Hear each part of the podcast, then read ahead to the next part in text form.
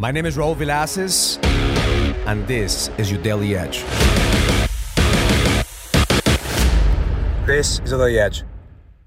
This morning, my morning ritual, I was thinking about a situation that happened yesterday. Every morning, I take my son to school, and last couple of weeks, he's been late a couple times, so he has to stay after school for the attention, and he was upset about that. But then yesterday, my wife asked him to please take out the garbage in the morning.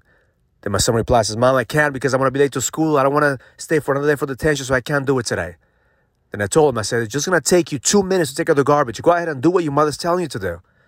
And like every teenager, he wants to be rebellious. He wants to respond back. And, and he took out the garbage anyways, but he got into the car in a bad attitude.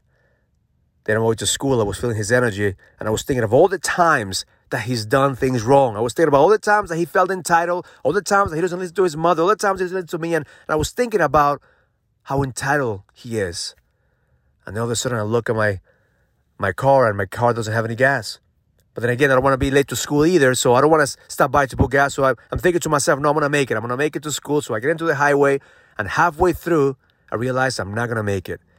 So I see a gas station in a service area. So I make a last minute decision and, and I turn to the service area. But I didn't see the car next to me. I didn't see the car that was going fast, and I almost hit him. It wasn't by the grace of God that I didn't hit the car. And then when I stopped in the gas station, I started thinking about how many times we don't see things that are coming our way. What if this was the last time that I saw my son? What if something would have happened to him the next? What if something would have happened to me? And the last thoughts were negative thoughts about my son. The last thoughts were all the shit that he didn't do. I put gas in my car, went back into the car, and I told him I love him. I said, We're not perfect, but together, love is going to help us go through whatever it is they're going to go through in life.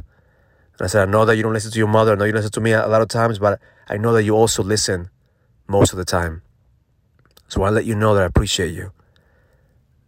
So all those thoughts of negativity all of a sudden started to, to turn into thoughts of gratitude, thoughts of being appreciative of what he does. And on my way to school, I realized that we're here for a reason, that we are alive by grace, that we're not promised tomorrow my intention for you today is to pay attention to the thoughts that you have because your thoughts create your beliefs and your beliefs create your words and your words create your world. And every single day, sometimes we're reacting to life and we're just looking at the shit that we don't have or looking at the negative things that people are doing to us instead of appreciating and having gratitude for who we are in life. Because the reason that we're alive is because we have grace. Without grace, we wouldn't be here. So don't take that for granted. Let go of the shit that you have right now that's holding you back? Do you want to be loved or you want to be right?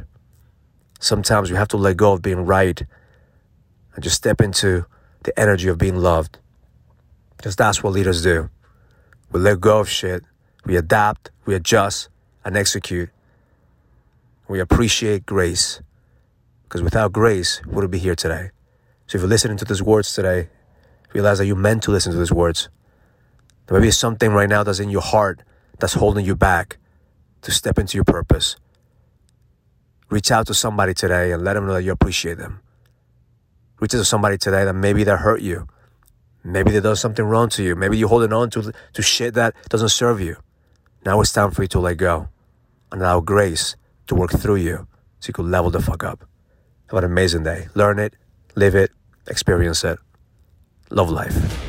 If you're a businessman and you're ready to lead, go to findmynextlevel.com so you can sign up for the Next Level Leadership Summit, an experience that's going to help you lead with power. Go to findmynextlevel.com. That's findmynextlevel.com.